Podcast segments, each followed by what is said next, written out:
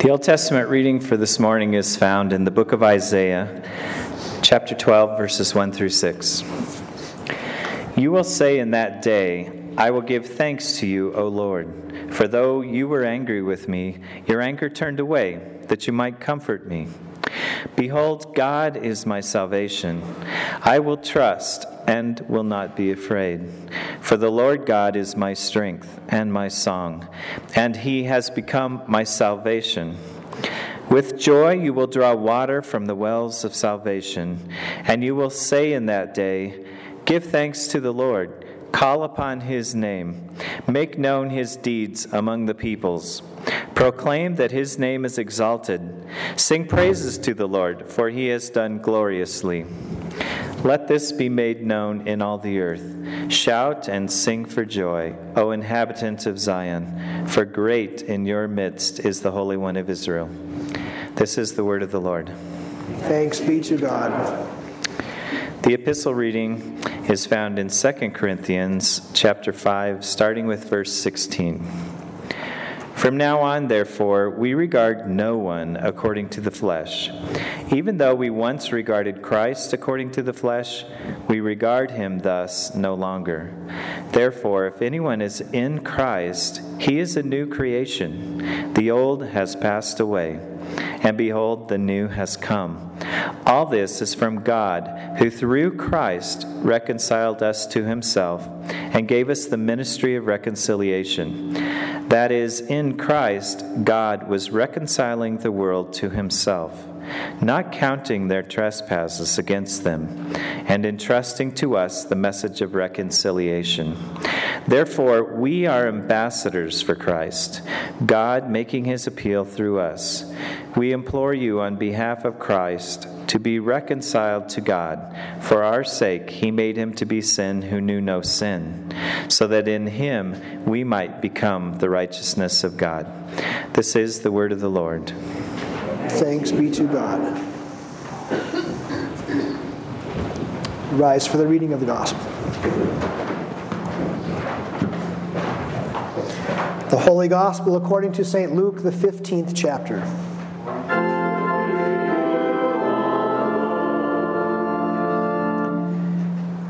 Now the tax collectors and sinners were all drawing near to hear Jesus.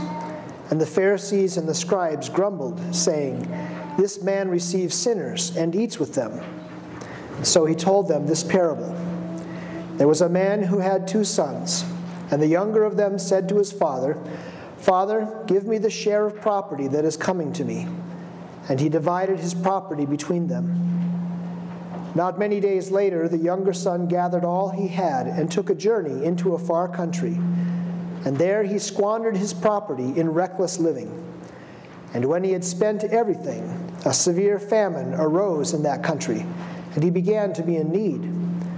So he went and hired himself out to one of the citizens of that country, who sent him into his fields to feed pigs.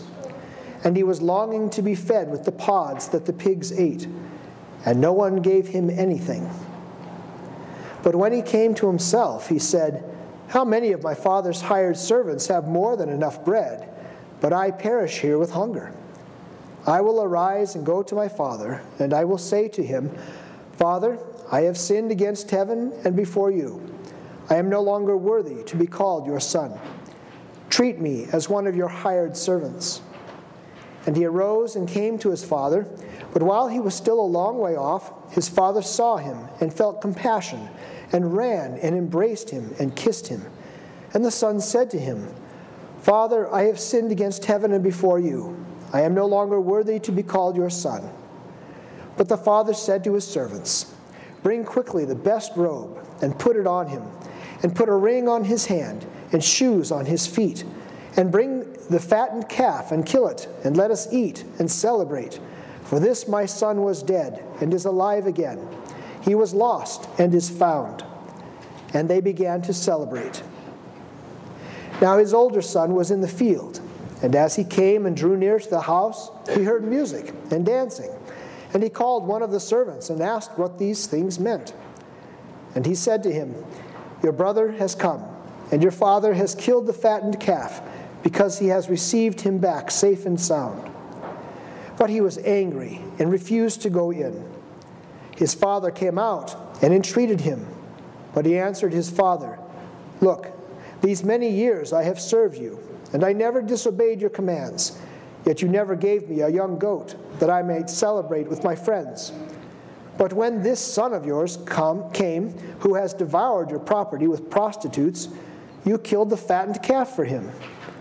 And he said to him, Son, you are always with me, and all that is mine is yours. It was fitting to celebrate and be glad. For this your brother was dead and is alive. He was lost and is found. This is the gospel of the Lord.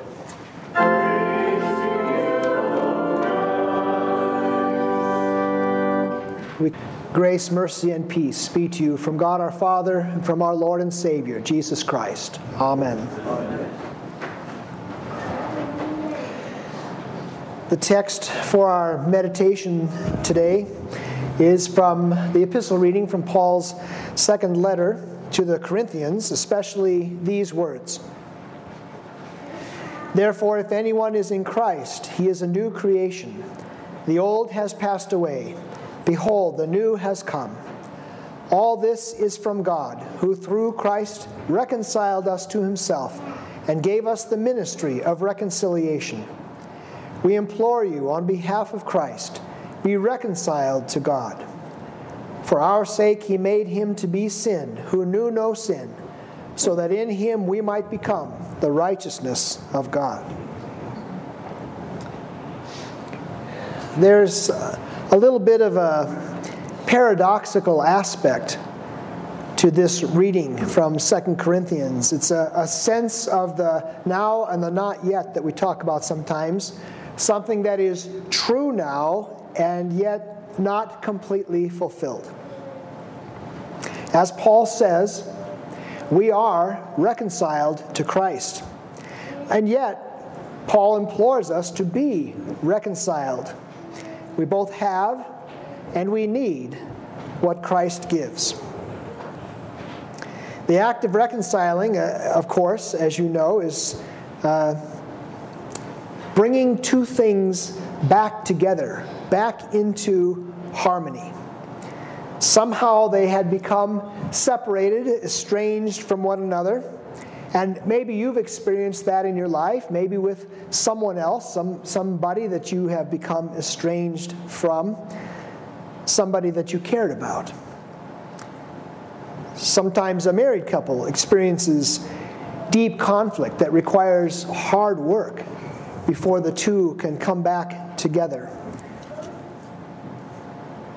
Nations at war might sit down and negotiate a peaceful settlement of hostilities.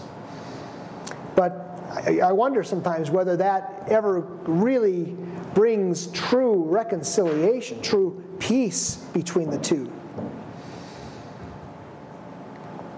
It's hard to believe that you could negotiate a settlement and have peace, real peace, and reconciliation at least, between Ukraine and Russia today.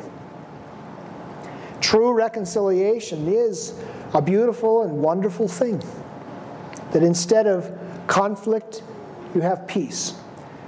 Instead of separation, you have harmony, unity.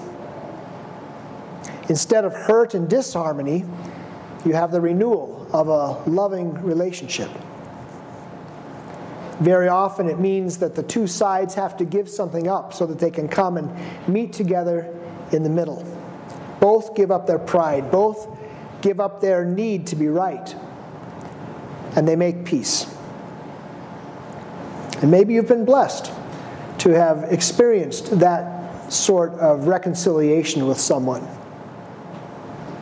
And actually, I guess you, we could say you have, because we are reconciled with God now because uh, Christ has given himself as the peace offering between God and man. Christ became the spotless lamb whose sacrifice paid the price that our sin, our sinful rebellion, deserved. We didn't give anything up in that. Paul says all this is from God, who through Christ reconciled us to himself. God did the reconciling. God reconciled us to himself. We didn't come to a bargaining table. In fact, our backs were still turned towards God in rebellion when Jesus' own back was bearing the cross through the streets of Jerusalem. Paul says in Romans that while we were still sinners, Christ died for us. And in this season of Lent, we do well to remember this paradox that God has reconciled himself to us in Christ and at the same time calls us to be reconciled to God. That is, he calls us to repent and to listen to his word, his word about Christ, to receive the forgiveness of our sins through holy absolution and the supper, because these are the seals of God's peace with you. And along, alongside these, of course, is holy baptism, by which you have been created anew in Christ Jesus. Paul writes that the apostles have been given the ministry of reconciliation, the, the holy ministry, the work that pastors do to preach the gospel and to administer the sacraments. The moment we think that we don't need these gifts, we are thrusting ourselves away from the, from the reconciliation of God.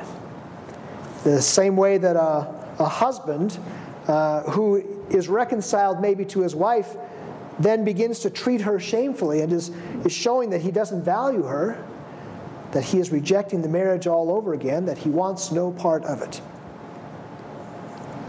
We have indeed received life and forgiveness in Christ. But we should not think that we do not need to hear about it anymore, or maybe we can spend our days far from the gospel and the supper. Do we think that God will honor such a disdain for his reconciliation? Do we think that God will ignore it if we do not value his son's suffering or if we scorn his son's saving work? So be reconciled to God. As you have received the word of reconciliation, so continue to receive it. Repent continually, as continually you sin. Your sins are truly great, as are mine, and the sins of all people. Flee to this gospel, this good news by which God announces that our sins are atoned for in his Son's precious blood. And the atonement is this God made him to be sin who knew no sin. The sinless Son of God was made to be all the sin of all the world. The man who knew no sin, of course, was Christ. He was perfect in every way, from his sinless words to the deepest thoughts of his mind to the pure emotions of his heart. Not once did he fail to keep God's commandments. Not once did he turn his back on his heavenly Father. That's hard to imagine. Our lives are so immersed, so saturated with sin. How could a man, a real man, have none at all? Not even a wrong thought or a selfish desire. Just doesn't seem possible. And it's true that by the strength that is in us, in every person that we've ever met, it's impossible to live such a sinful, uh, such a sinless life. But that is precisely what this one man, Jesus Christ, accomplished. He was born of the Virgin Mary, and without the tiniest taint of iniquity, he lived 33 years without a single slip up or stumble. Wherever and whenever he should have avoided evil, he did. And wherever and whenever he should have done good, he did that too. Every aspect of his life was perfect and pure. And yet he submitted to the worst thing imaginable. He submitted to having the sins of the world placed on himself. We can hardly get our minds around this fact. The guilt and the punishment and the torment of every single sin, every act of disobedience in history was laid on his shoulders. He became the one that was immersed and saturated with sin. More so than any person, more so even than we. Christ became the greatest sinner ever. Not that he ever did anything wrong, but that he was loaded up with every wrong act of history. This is why St. Paul can say he became sin for us. Christ took all sin. Every sin in history was located in his body on the cross of Calvary. All sin was there when the Son of Man laid his life down for you and for me. We didn't come and meet God halfway, we didn't negotiate. There weren't concessions on both sides. We didn't give anything up. God in Christ gave it all. The realization of what Christ has done is more than we can take in or understand in our entire lifetime. The immensity of his sacrifice exceeds us. In the lifetime to come, I think, we'll see far more. We'll comprehend how immeasurably vast was the payment that was paid to purchase us, to reconcile us to God. And Jesus tells this parable, he gives this illustration of reconciliation in the prodigal son the son spends his father's entire uh, inheritance, his inheritance, wastefully. And when he returns home, his, his hope is to earn the barest of livings as just a servant, a slave in the house of his father. He knows he can no longer be a son because of the way that he has acted. But the prodigal is not prepared for the immensity of the father's love. The boy has nothing to give, no way to reconcile himself to his father. The father gives everything to welcome the boy back, to welcome him back as a son in the house. The boy was expecting conflict, but the father brought peace. The boy expected servanthood and separation, but the father welcomed him as a son, fully restored to a loving relationship. Our reading from Isaiah this morning says, I will give thanks to you, O Lord, for though you were angry with me, your anger turned away, that you might comfort me. The Lord God is my strength and my song, and he has become my salvation. Sing praises to the Lord, for he has done gloriously. Shout and sing for joy, O inhabitant of Zion, for great in your midst is the Holy One of Israel. God has come to us in his Son, in Jesus, has come among us sinners.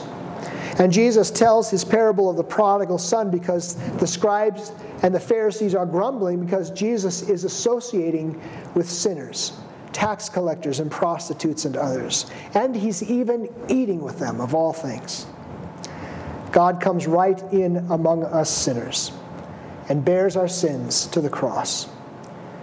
He came for one purpose, and that purpose was to reconcile us to the Father. And now we are new creations in Christ. Now we are the righteousness of God. The holiness of God's Son covers you like a white robe placed on you at your baptism. When the Lord looks at you, he sees the righteousness equal to the righteousness of Christ. And you have received this righteousness as a gift, credited to you. The obedience of Jesus accounted to you.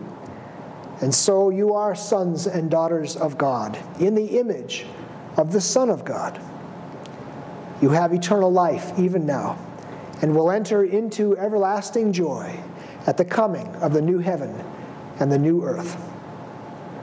In fact, you already represent the new heaven and the new earth because you are part of the new creation. You are not part of the old order, part of sin and death and hell. No, instead, you belong to God and you belong to life. You have in you the seeds of the deathless creation that is to come because death was swallowed up for you by Christ on the cross. His resurrection shows that this is most certainly true. And Satan and all the demons of hell can't take it away from you. May God's Holy Spirit increase in us the peace and the joy of the reconciliation that we have received. And as children of our Heavenly Father, may we live lives fitting the new creation and not the old.